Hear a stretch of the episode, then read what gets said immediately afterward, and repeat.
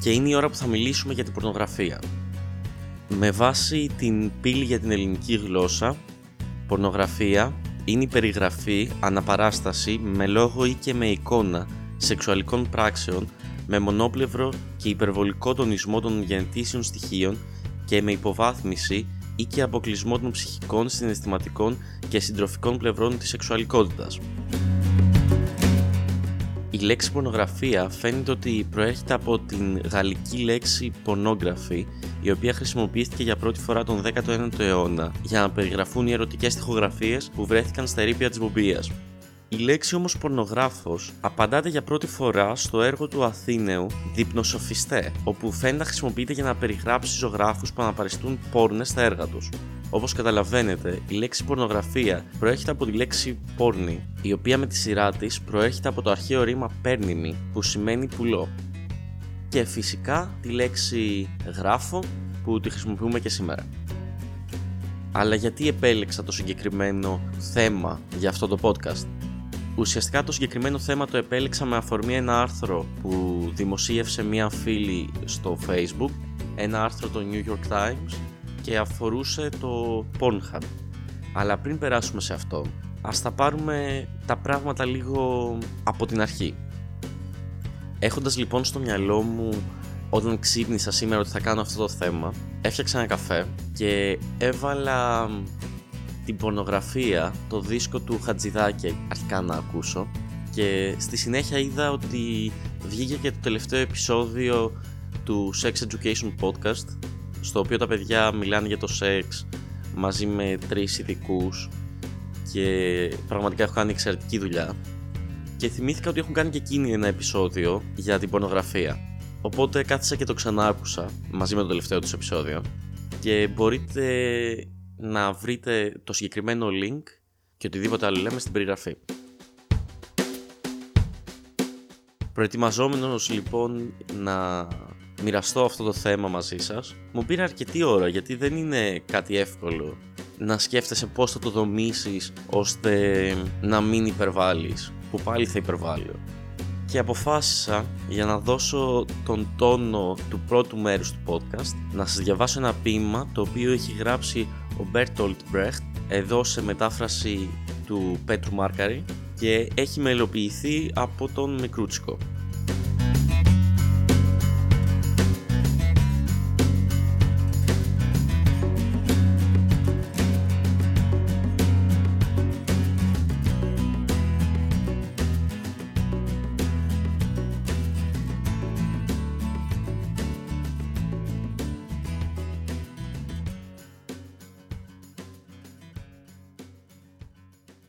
Όταν σμίξαν τα κορμιά τους, ένιωσε πως είναι δική του.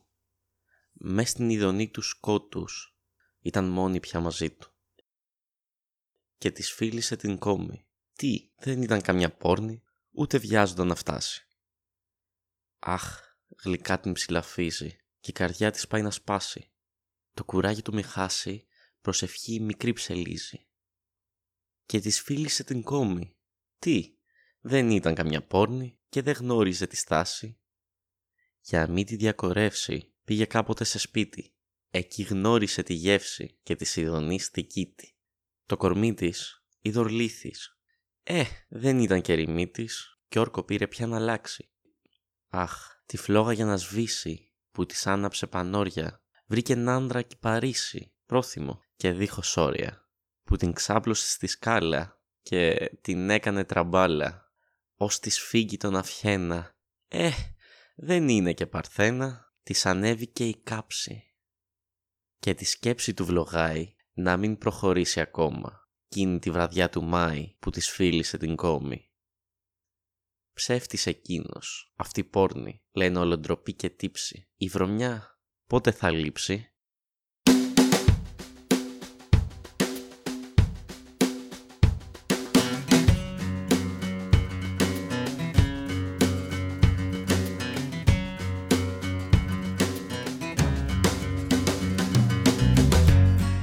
Το τραγούδι αυτό, την πρώτη φορά που το άκουσα, το βρήκα εξαιρετικό. Είναι ένα απίστευτα σατιρικό ποίημα, το οποίο συνοδεύεται και μια εξαιρετική μουσική φυσικά και ηρωνεύεται τα ήθη της κοινωνίας μας και το πώς υποκρινόμαστε για να αποφύγουμε διάφορα πράγματα. Μαντέψτε, ο Μπρέχτ έχει πεθάνει από το πενήντα έξι και πόσα τελικά άλλαξαν. Είπα λοιπόν να αρχίσω με τη δική μου εικόνα και θεωρώ ότι είναι αρκετά κοντά στη γενιά μου η εικόνα που έχω για το πορνό και πάει κάπως έτσι. Εγώ όντως το ενενήντα πέντε δεν είχαμε πολύ καλό ίντερνετ στις αρχές, όταν αρχίσαμε να ανακαλύπτουμε τη σεξουαλικότητά μας. Είχαμε το κλασικό ίντερνετ που έκανε αυτόν ο θόρυβο και, και συνέδεε στον υπολογιστή σου με το τηλέφωνο, οπότε δεν είχες και τηλέφωνο. Και έτσι το πρώτο πορνό νομίζω το έβρισκε σε κάτι εικονίδια περιοδικών, εφημερίδας. Αλλά νομίζω ότι η πρώτη φορά που είδα πορνό ήταν από κάποιον συμμαθητή μου, ο οποίος το είχε στο κινητό του, και αυτό συνεχίστηκε αρκετά μέχρι και το γυμνάσιο νομίζω. Εντάξει, στο γυμνάσιο προφανώς και είχαμε και άλλα μέσα, πήγαμε στα σι ντι, είχε βελτιωθεί το ίντερνετ, οπότε είχαμε και πρόσβαση στις τσόντες του διαδικτύου. Αλλά η κύρια μέθοδος για να λαμβάνεις πρόσβαση στη τσόντα ή αν κάποιος είδε κάποια καλή ήταν η ανταλλαγή του υλικού αυτού μέσω κινητών. Ειλικρινά δεν ξέρω, ειδικά στην αρχή, τις πρώτες φορές που, που ήρθαν σε μένα, πώς κατέληξαν σε μένα, δηλαδή το παιδί που μου τις έστειλε πώς τις κατέβασε. Αλλά ναι, να είναι καλά οι υπέρυθρες και τα Bluetooth που μας βοήθησαν να έχουμε αυτό το υλικό. Και στη συνέχεια είχαμε φυσικά τα site, είχαμε το Limeware τότε που κατέβαζες αν ήθελες κάτι μαζί με άλλους δέκα ιούς μαζί για να σου καταστρέψουν τον υπολογιστή. Κάπως έτσι πήγαινε η δουλειά. Ε, μάθαινες μετά από λίγο να, να σβήνεις και το ιστορικό του υπολογιστή, να σβήνεις και το ιστορικό του browser, γιατί τότε τα Windows είχαν και ιστορικό υπολογιστή, οπότε αν έπαιζες κάτι το οποίο έχεις κατεβάσει φαινότανε. Και κάπως έτσι κινήθηκε το πράγμα. Θέλω να κάνω ένα μεγάλο shout-out στα παιδιά που έκαναν το Sex Education Podcast, γιατί η δουλειά που έκαναν ήταν απίστευτη και πολύ σημαντική για τα παιδιά που σήμερα είναι μικρά, γιατί όπως λένε και εκεί, το σεξ ακόμα και σήμερα είναι θέμα ταμπού και σε μαθαίνει να είναι θέμα ταμπού. Συνήθως δεν το συζητάς με τους δικούς σου, δεν το συζητάς με τους δασκάλους σου, δεν το συζητάς. Ακόμα και όταν τίθεται σε μια παρέα, τα πρώτα χρόνια είναι για να γίνει πλάκα και να κοροϊδέψουν άτομα που μπορεί σε αυτή την παρέα κανείς να μην έχει κάνει σεξ. Γιατί δεν αντιλαμβανόμαστε προφανώς τη σοβαρότητα του ζητήματος. Δεν θα κολλήσουμε όμως το σεξ σε αυτό το podcast, επιστρέφουμε στην πορνογραφία. Σήμερα, αν και είμαστε καλύτερα σε σχέση με δέκα χρόνια πριν και ειδικά οι νεότεροι συζητάμε πολύ πιο ανοιχτά για το πορνό που βλέπουμε, παραμένει θέμα ταμπού. Και εάν δούμε και τα στατιστικά στοιχεία, όλοι βλέπουμε ή σχεδόν όλοι. Και δεν είναι κακό το να μην βλέπεις πορνό ή το να βλέπεις πορνό. Είναι μια ξεκάθαρη επιλογή. Αλλά πρέπει να είναι όντως επιλογή σου. Δηλαδή πρέπει να έχεις την ελευθερία ότι αυτό δεν είναι κάτι ανήθικο και να δοκιμάσεις. Μπορεί να μην σου αρέσει, μπορεί να εθιστείς. It's ok. Όχι να εθιστείς, αλλά it's ok. Είναι επιλογή το να σου αρέσουν, να μην σου αρέσουν οι τσόντες. Ο καθένας μπορεί να κάνει αυτό που γουστάρει. Και πρέπει να το συζητάμε. Το πρόβλημα εδώ δεν είναι ότι δεν βλέπουμε τσόντες, γιατί προφανώς βλέπουμε, ή ότι δεν παραδεχόμαστε. Οκ, okay, εντάξει, άμα θέλεις να είσαι υποκριτής, μην παραδέχεσαι, κάτσε στη γωνία σου εκεί. Το πρόβλημα είναι ότι η μοναδική μέθοδος που έχουμε μεγαλώνοντας για να μάθουμε τι σημαίνει σεξ είναι η πορνογραφία. Και αυτό γενικά είναι ένα πρόβλημα. Ναι, μεν έχουμε μια πολύ καλύτερη αντίληψη σε σχέση με τις προηγούμενες γενιές που δεν είχαν μια τόσο ελεύθερη πρόσβαση μέσω του διαδικτύου και στην πληροφορία αλλά και στο πορνό, αλλά δημιουργούνται εικόνες στο μυαλό μας οι οποίες απέχουν πάρα πολύ από την πραγματικότητα. Γενικά θεωρώ ότι το πορνό είναι μια καλή λύση εάν σε βοηθάει και σε διευκολύνει στο να αυτό ικανοποιείσαι, ή αν θέλεις να το δεις μαζί με τη σύντροφο ή το σύντροφό σου, ή αν θέλεις να πειραματιστείς, να δεις καινούργια πράγματα, στάσεις ή διάφορες τεχνικές. Δεν ξέρω πόσο καλό είναι αυτό, αλλά είναι και εκεί μία μέθοδος να ανατρέξεις. Και ναι, όσοι είμαστε σεξουαλικά ενεργοί και θέλουμε να ευχαριστήσουμε τον partner μας, γκουγκλάρουμε καινούριες μεθόδους που μπορεί να μην τις γνωρίζουμε ή καινούριους τρόπους που θα μπορούσε να τον ικανοποιήσει, και φυσικά αφού το συζητήσουμε αν είναι κάτι πιο out of the box ή αφού συνενέσουμε στο να κάνουμε σεξ, μπορεί να οδηγήσει σε μια τρελή αποτυχία που να το λέτε και να γελάτε, ή μπορεί να, να σας δώσει ένα hint ή κάτι παραπάνω για να εξελίξετε την ερωτική πράξη. Σε αυτό το σημείο θα ήθελα να σταθώ και λίγο στο ταμπού που έχουν οι γονείς και οι εκπαιδευτικοί με την πορνογραφία. Πρέπει να το αποδεχτείτε οι μεγαλύτεροι, ή όσοι γίνουμε αργότερα γονείς, αν γίνουμε. Πρέπει να το αποδεχτούμε όλοι ότι από τη φάση που περάσαμε εμείς θα περάσουν και τα παιδιά μας και τα παιδιά τους και όλοι. Οπότε το να προσπαθείς να, να σταματήσεις τα παιδιά από το να βλέπουν πορνογραφικό υλικό είναι αστείο. Μπορείς να συζητήσεις μαζί τους και είναι πολύ πιο ουσιώδες πράγματα για το σεξ. Και ναι, αυτό θα είναι άβολο και για τους δύο, αλλά well, προσπαθήστε το. Η ουσία είναι ότι πρέπει να σέβεστε ότι τα παιδιά σας θέλουν να δουν πορνό και να αυτοικανοποιηθούν με αυτό. Χτυπήστε και καμιά πόρτα. Μου έχει συμβεί, ήμουνα μεγάλος, οπότε ε, ναι, θα ήταν προτιμότερο κάτι τέτοιο να μην συμβαίνει. Του τύπου υπάρχει μια σύμβαση. Πρέπει να αποδεχτείς ότι ένα αγόρι κάπου στο δημοτικό αρχίζει και ανακαλύπτει τον εαυτό του. Αντίστοιχα κάτι συμβαίνει με τα κορίτσια. Έχω την εντύπωση ότι βελτιώνεται η κατάσταση, αλλά θεωρώ ότι τα κορίτσια απελευθερώνονται ή αρχίζουν να καλύπτουν καλύτερα τη σεξουαλικότητά τους και τον εαυτό τους λίγο αργότερα από τα αγόρια. Το οποίο it's ok. Και φυσικά, φίλε άντρα, γονιέ ή ανθρωπάκο της κοινωνίας, αν τολμήσεις να πεις ότι ένας άντρας που αυτοικανοποιείται είναι γαμάτος, ενώ μια γυναίκα είναι πουτάνα, καλό θα ήταν να πας σε έναν ψυχολόγο να κοιτάξεις τα θεματάκια σου, γιατί λες βλακίες. Για να κλείσω λοιπόν αυτή τη θεματική, παιδιά, αν θέλετε να δείτε πορνό, δείτε ελεύθερα. Πειραματιστείτε, δοκιμάστε το τι σας αρέσει και σεβαστείτε τι αρέσει και στους άλλους ανθρώπους.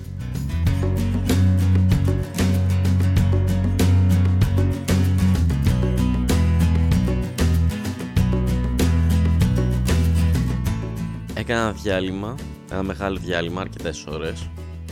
Γενικά δεν περίμενα ότι αυτό το θέμα θα με βασανίσει τόσο. Συνέβη και αυτό. Και πάμε τώρα να επιστρέψουμε στην αφορμή για αυτό το podcast. Το άρθρο The Children of Pornhub στους The New York Times. Λοιπόν, σε αυτό το κομμάτι δεν θα ασχοληθούμε καθόλου με τον βιασμό. Ωραία. Θα ασχοληθούμε αποκλειστικά με οτιδήποτε γυμνό ή σεξουαλικό ανεβαίνει στο ίντερνετ. Το καλό με το ίντερνετ σήμερα και τις ιστιοσελίδες ενήλικου περιεχομένου είναι ότι έχουν πρόσβαση όλοι σχεδόν σε αυτό το περιεχόμενο. Και άρα είναι πιο πιθανό οι άνθρωποι που δουλεύουν γι' αυτό να πληρώνονται και να μην βασιζόμαστε σε πειρατικά πράγματα ή να μην ψάχνουμε στο πιο βαθύ ίντερνετ για τσόντες. Και οι προβληματισμοί μου είναι δύο. Ο ένας είναι αυτός που θίγει το άρθρο και ο άλλος είναι σε σχέση με τους ανθρώπους, συνήθως νέους, που αυτή τη στιγμή δουλεύουν σε ένα παρακλάδι της πορνογραφίας, τις online κάμερες, όπου ουσιαστικά ένα άτομο ή περισσότερα κάνουν σεξ ή αυτοικανοποιούνται μπροστά στην κάμερα έναντι πληρωμής. Και μπορεί να, να πληρώσει ουσιαστικά κάθε θεατής ή, ή οτιδήποτε. Τέλος πάντων, υπάρχουν διάφοροι τρόποι, κάποια challenge ας πούμε. Το οποίο σου δίνει μια άλλη οπτική, σου δίνει λίγο το πιο ε, ερασιτεχνικό, το ότι είναι ζωντανό ίσως σε ντριγκάρει περισσότερο. Αλλά η σκέψη που είχα και τη συζητούσα με ένα φίλο είναι ότι πόσο και είμαστε με αυτό. Και εξηγούμε, το να θέλει ένα άτομο, ένας άνθρωπος να γυρίσει πορνό και να γουστάρει τη δουλειά αυτή και να, να ψήνει να το κάνει μαζί του. Φάση ό,τι θέλει ρε παιδί μου. Ε, δεν μπορώ να καταλάβω γιατί κάτι τέτοιο θα μπορούσε να είναι ταμπού ρε παιδί μου. Ενώ το να, το να κάνει ψεύτικο σεξ, ακόμα πιο ψεύτικο σεξ, μια ηθοποιός του Hollywood σε μια ταινία να είναι ok, ενώ αυτό να μην είναι, ξέρω εγώ. Τέλος πάντων, ε, ναι, η ουσία είναι λοιπόν ότι σε αυτές τις πλατφόρμες, πέρα από ανθρώπους οι οποίοι το γουστάρουν και το κάνουν, είναι και άνθρωποι που αναγκάζονται να το κάνουν γιατί πρέπει να αποπληρώσουν κάποιο δάνειο, πρέπει να ζήσουν. Ιδιαίτερα φοιτητές και φοιτήτριες σε μεγάλα πανεπιστήμια που έχουν πολύ μεγάλα δάνεια που πρέπει να αποπληρώσουν οι δίδακτρα. Και εκεί είναι λίγο το αν θα πρέπει αυτό να είναι ηθικά αποδεκτό ή όχι. Είναι περισσότερο προβληματισμός μου σε αυτό το σημείο. Είναι ένα είδος εκπόρνευσης, αν θέλετε, στην οποία οδηγούνται τα άτομα από τις συνθήκες της κοινωνίας στην οποία ζουν. Δηλαδή δεν είναι εκατό τοις εκατό επιλογή τους. Από τη μία θα μου πείτε γιατί δεν πάνε να κάνουν κάποια άλλη δουλειά. Μάλλον αυτή τους προσφέρει πολύ περισσότερα χρήματα και μπορεί και να τη γουστάρουν λίγο. Οκ, okay, ναι, το ακούω. Από την άλλη, δεν θα ήθελα να είναι ο λόγος που θα με οδηγήσει να κάνω πορνό. Αν ήθελα να γυρίσω μία τσόντα, θα ήθελα να το κάνω επειδή γουστάρω. Και δεν μιλάω για sex tape, μιλάω για τσόντα, δηλαδή παραγωγή, ρε παιδί μου, όχι αστεία. Κλείνω αυτό το θέμα, το οποίο θεωρώ ότι δεν έχει θυχτεί αρκετά ακόμα. Και επιστρέφω στο άρθρο, το οποίο είναι ένα πολύ σκληρό άρθρο. Δίνει ιστορίες από παιδιά των οποίων η ζωή καταστράφηκε ή τραυματίστηκε από τη δημοσίευση βίντεο τους να κάνουν σεξ ή να είναι γυμνά ή έστω γυμνές φωτογραφίες που ανέβηκαν στο διαδίκτυο ή διαμοιράστηκαν στο σχολείο. Και χρησιμοποιώ ως άξονα το Pornhub, γιατί όντας μια τόσο μεγάλη πλατφόρμα και εταιρεία έχει τρία κόμμα πέντε δισεκατομμύρια visitors, επισκέπτες, κάθε μήνα και θεωρείται ότι είναι το δέκατο σε επισκεψιμότητα site στον κόσμο. Επίσης, στο Pornhub ανεβαίνουν έξι κόμμα οκτώ εκατομμύρια βίντεο κάθε χρόνο. Είμαστε στην τάξη των, των αριθμών που το μυαλό μας δεν μπορεί να ποσοτικοποιήσει, δεν μπορεί να αντιληφθεί. Και ναι μεν, αυτά τα site διευκόλυναν όλων μας την πιο νόμιμη πρόσβαση σε πορνογραφικό υλικό. Από την άλλη έχουν και την πλευρά του ότι μπορεί να ανεβάσει οποιοσδήποτε ένα βίντεο χωρίς την άδεια των ανθρώπων που αναπαριστώνται στο βίντεο. Πριν αναλύσω τις περιπτώσεις και συζητήσουμε λίγο τις περιπτώσεις και το τι διαπραγματεύεται το, το άρθρο, το ξέρω, το έχω καθυστερήσει πολύ, αλλά ας το αφήσουμε για λίγο ακόμα.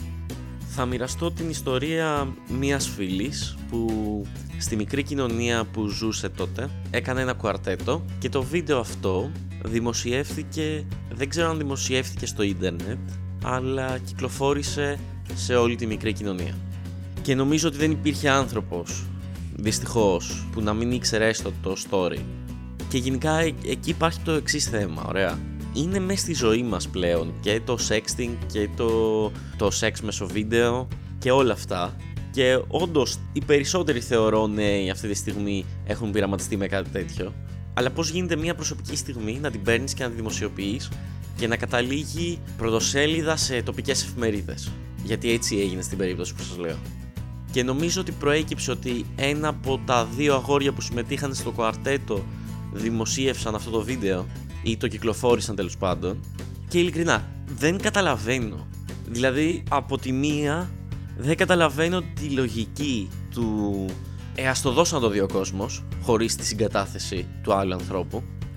Και από την άλλη, δεν καταλαβαίνω τη λογική του κόσμου που όταν βγήκε κάτι τέτοιο, είναι οι άντρες είναι οι μάγκες που έλα μωρέ τι κάνανε σιγά και οι γυναίκες είναι πουτάνες. Δηλαδή, παιδιά, τι συμβαίνει? What the fuck?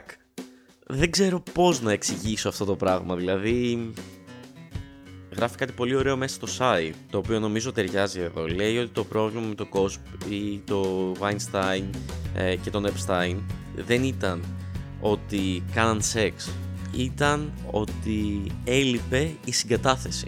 Και το ίδιο ισχύει και για οποιοδήποτε βίντεο ή φωτογραφία δημοσιεύεται στο διαδίκτυο, όταν δεν υπάρχει συγκατάθεση του ανθρώπου που απεικονίζεται σε αυτό.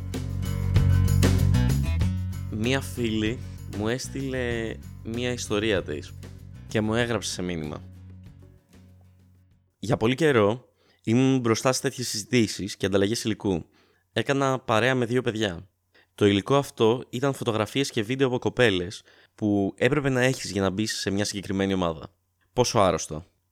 Σιγά σιγά συνειδητοποιούσα πως όλη η καθημερινότητά τους γυρίζει γύρω από αυτό. Οι συζητήσεις μας πλέον ήταν ο σχολιασμός όχι μόνο του υλικού αυτού, αλλά γενικότερα φωτογραφιών που ανέβαζαν κοπέλες στα social media, αλλά και που απλά περνούσαν μπροστά τους στο δρόμο. Οι δικαιολογίες πάντα σε κάτι τέτοια είναι πολλές. Εγώ, αυτές που άκουγα από τον έναν ήταν το γεγονός ότι δεν είχε κοπέλα. Και από τον άλλον που είχε κοπέλα, έλεγε πως το έκανε έτσι, για πλάκα. Φυσικά δεν υπήρχε ερωτική πράξη με την κοπέλα του από ένα σημείο και μετά. Είναι τεράστιο θέμα αυτό που ανοίγεις και δεν βάζω τα δικά μου σχόλια γιατί δεν θα ήξερα πού να αρχίσω και πού να τελειώσω. Απλά ήθελα να το αναφέρω σαν ιστορία, διότι η κατάληξη ήταν να μου φερθούν και εμένα διαφορετικά, αλλά τους είδα γενικά να αλλάζουν και σε διάφορους τομείς στη ζωή τους. Αυτό μου έστειλε η φίλη μου και στη συνέχεια τη ζήτησα ένα σχόλιο δικό της για το πώς μπορούν να προστατευτούν οι γυναίκες από τέτοιους ανθρώπους και τέτοιες συμπεριφορές. Και μου έγραψε. Πολύ συχνά αυτοί οι άνθρωποι επικαλούνται θέματα υγείας ή γενικά προβλήματα, ώστε να παγιδεύσουν συναισθηματικά τις κοπέλες. Μια συμβουλή μου θα ήταν ίσως να μάθουν τον εαυτό τους ώστε να καταλαβαίνουν πότε υπάρχει συναισθηματική χειραγώγηση. Δύσκολο σίγουρα, όμως θεωρώ πως αυτό θα βοηθήσει. Μακάρι να βοηθήσει.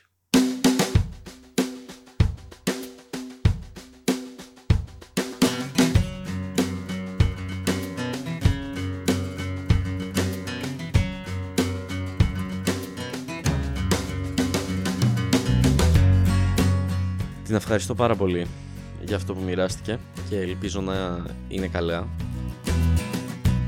Φαίνεται τόσο μακριά όλο αυτό, αλλά είναι τόσο κοντά μας. Δεν γίνεται μόνο στους διάσημους ή μόνο σε χώρες άλλες. Ακόμα και στη μικρή συντηρητική κοινωνία της Ελλάδας συμβαίνουν τέτοια πράγματα. Και ο λόγος που επέλεξα να αναφέρω αυτά τα δύο περιστατικά πριν μπω στο βάθος του άρθρου είναι γιατί αν δεν είχα ακούσει τίποτα για αυτά θα μου φαίνονταν πολύ απίθανα. δεκαπεντάχρονο κορίτσι το δύο χιλιάδες οκτώ χάθηκε για έναν ολόκληρο χρόνο και η μάνα το βρήκε στο Pornhub μέσα από πενήντα οκτώ τσόντες. Το κοριτσάκι αυτό βιαζόταν, ο βιασμός μαγνητοσκοπούταν και ανέβαινε στο ίντερνετ. Ένα άλλο δεκατετράχρονο κοριτσάκι λέει ότι ένας συμμαθητής της ενημέρωσε πως υπάρχει βίντεο της στο Pornhub. Η Κάλλη λέει χαρακτηριστικά στο δημοσιογράφο Pornhub became my trafficker. Το κοριτσάκι αυτό υιοθετήθηκε από μια οικογένεια η οποία τη βίαζε στα εννιά της χρόνια και ανέβαζε τα βίντεο αυτά στο Pornhub. Η Σερένα ήταν δεκατεσσάρων χρονών όταν το αγόρι που της άρεσε, που ήταν στα δεκαπέντε του, της ζήτησε ένα βίντεο που να είναι γυμνή. Εκείνη γοητευμένη αλλά και κάπως πιεσμένη του στέλνει το βίντεο και εκείνος συνεχίζει να ζητάει και άλλα βίντεο και εκείνη συνεχίζει να μοιράζεται τέτοιο υλικό με αυτό το παιδί. Το αγόρι λοιπόν μοιράζεται με τους φίλους του το υλικό αυτό, το οποίο καταλήγει και στο Pornhub. Πολλοί την χαρακτήριζαν ως σλατ και την εκβίαζαν ότι αν δεν τους έστελναν βίντεο θα έστελναν τα βίντεο που ήδη είχαν στη μητέρα της. Τελικά το αγόρι αποβλήθηκε από το σχολείο, αλλά εκείνη ντρεπότανε, οπότε άρχισε να βρίσκει τρόπους να ξεφεύγει από τα μαθήματα και να μην πηγαίνει, μέχρι που άλλαξε σχολείο. Και ενώ τα βίντεο είχαν κατέβει από το Pornhub, κάποιος τα ξανανέβασε και έτσι και σε αυτό το σχολείο έγινε δακτυλοδεικτούμενη. Και τότε ήταν που άρχισε να κόβει τον εαυτό της και έκανε δύο απόπειρες αυτοκτονίας, μία με χάπια και μία στην οποία προσπάθησε να κρεμαστεί. Τελικά, και αφού σώθηκε, έπληξε με τα ναρκωτικά και κατέληξε άστεγη. Στα δεκαέξι της ξεκίνησε να πουλάει φωτογραφίες και βίντεο της σεξουαλικού περιεχομένου και για τα λεφτά, αλλά και ως τιμωρία, γιατί πίστευε ότι δεν αξίζει τίποτα. Σήμερα έχει ξεφύγει και από τα ναρκωτικά, είναι δεκαεννιά χρονών και ζει στο αυτοκίνητό της με τρία σκυλιά. Είναι άνεργη και τραυματισμένη ψυχικά. Αυτή ήταν η ιστορία της Σερένα. Και θέλω να πω σε όλους τους ανθρώπους που βιώνουν κάτι τέτοιο, ότι δεν φταίνε εκείνοι. Και πραγματικά δεν ξέρω και δεν μπορώ να κατανοήσω το πώς ένας άνθρωπος μπορεί να βγει από αυτή την κατάσταση όπως η Σερένα. Και αυτή η καταστροφή μιας ζωής δεν αξίζει απλά για να χύσει ένας άνθρωπος. Ο συγγραφέας του άρθρου προτείνει τα τρία εξής βήματα για να γίνει αρχή στην αντιμετώπιση τέτοιων προβλημάτων. Να επιτρέπεται μόνο πιστοποιημένοι χρήστες να ανεβάζουν βίντεο και υλικό στα site πορνογραφίας. Να απαγορεύεται το download του υλικού που υπάρχει στα συγκεκριμένα site και να αυξηθεί η παρακολούθηση του υλικού που ανεβαίνει. Όταν είδα αυτό το άρθρο δεν κατάφερα να το διαβάσω μέχρι τέλους. Είναι πολύ μεγάλο, αλλά με συντάραξε κάπως. Δεν ξέρω τι πρέπει να κάνουμε σαν κοινωνία για να αλλάξει αυτό. Δεν καταλαβαίνω τους ανθρώπους που ανεβάζουν πορνογραφικό υλικό άλλων ανθρώπων χωρίς τη συγκατάθεσή τους. Δεν έπιασα καν το θέμα το ότι τα πιτσιρίκια βιάζονται. Είναι ένα θέμα που θα προσεγγίσουμε σε άλλο podcast. Και ειλικρινά αυτή τη στιγμή απλά δεν ξέρω πώς να κλείσω τη θεματική αυτή.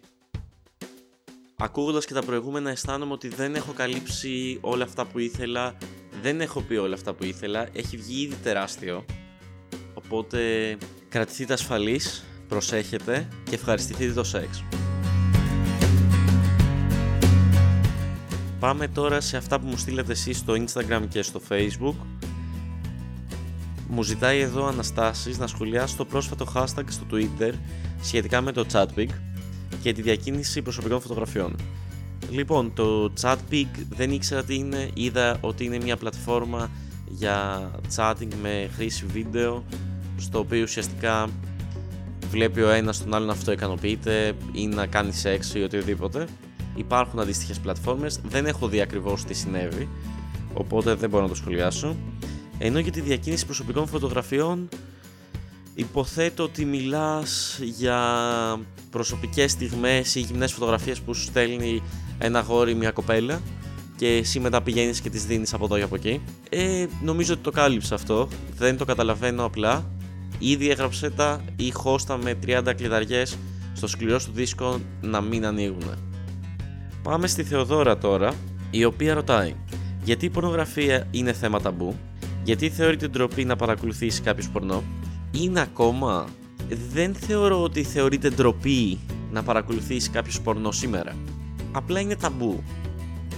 Δηλαδή είναι αυτή η επίκτη ηθική που λέγαμε που σε κάνει να, να θεωρείς ότι το, το σεξ είναι λίγο πρόστιχο ή η δημόσια εκδήλωση συναισθημάτων καλά καλά. Θεωρείται δημόσια επικίνδυνο. Δηλαδή μου έχει τύχει να περάσει γιαγιά και να φιλιέμαι και να αρχίσει να βρίζει, ξέρω εγώ. Οπότε είναι ξεκάθαρα πουριτανισμός και υποκρισία. Σε παραπέμπω στην παλέτα των μικροαστών. Έτσι συμπεριφέρεται η κοινωνία μας για πολλές δεκαετίες τουλάχιστον. Η Αργυρό έχει στείλει τρεις ερωτήσεις. Παιδική πορνογραφία λέει. Ε, τι να πω... Δεν ξέρω. Ειλικρινά δεν ξέρω το συγκεκριμένο κομμάτι και ελπίζω να μην χρειαστεί να το μάθω ποτέ. Βέβαια σε άλλο podcast θέλω να μιλήσουμε πάρα πολύ για το κομμάτι των παιδεραστών. Και θα συνδυάσω την επόμενη ερώτηση της Αργυρούς με την τοποθέτησή της. Η ερώτηση είναι τι είδους σεξ προτιμάω. Και η τοποθέτησή της είναι ότι ε, αποκτούμε λανθασμένη αντίληψη για το σεξ λόγω των ακραίων πορνογραφικών ταινιών. Αρχικά να πω ότι δεν πιστεύω ότι υπάρχουν ακραίες πορνογραφικές ταινίες. Δηλαδή ότι είναι νόμιμο, θα μπορούσε να συμβαίνει και στην πραγματικότητα από την άποψη ότι υπάρχουν τέτοια φετίχ ενδεχομένως ή οτιδήποτε. Αλλά όντως το σεξ ε, δεν έχει καμία σχέση με το κλασικό γυρισμένο πορνό που βλέπουμε από μεγάλες εταιρείες. Και μέχρι να κάνεις σεξ μπορεί να θεωρείς ότι έτσι είναι τα πράγματα και τελικά να φας τα μούτρα σου, πλάκα έχει. Και έρχομαι στην ερώτησή σου ο λόγος αυτός, ότι είναι πάρα πολύ ψεύτικο, με κάνει να μην μπορώ να δω ταινίες που είναι γυρισμένες από μεγάλα στούντιο.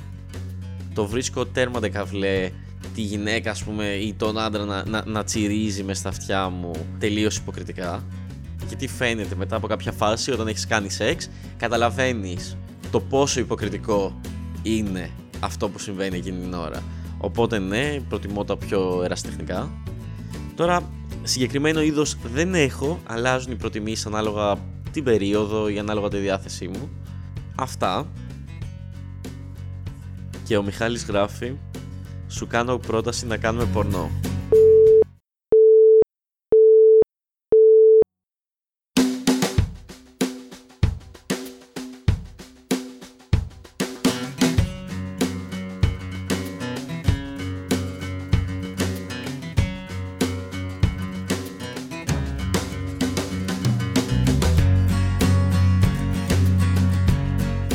Ήταν ο Ηλίας Ψυρούκης και ακούσατε το podcast Πολίτης Κανείς.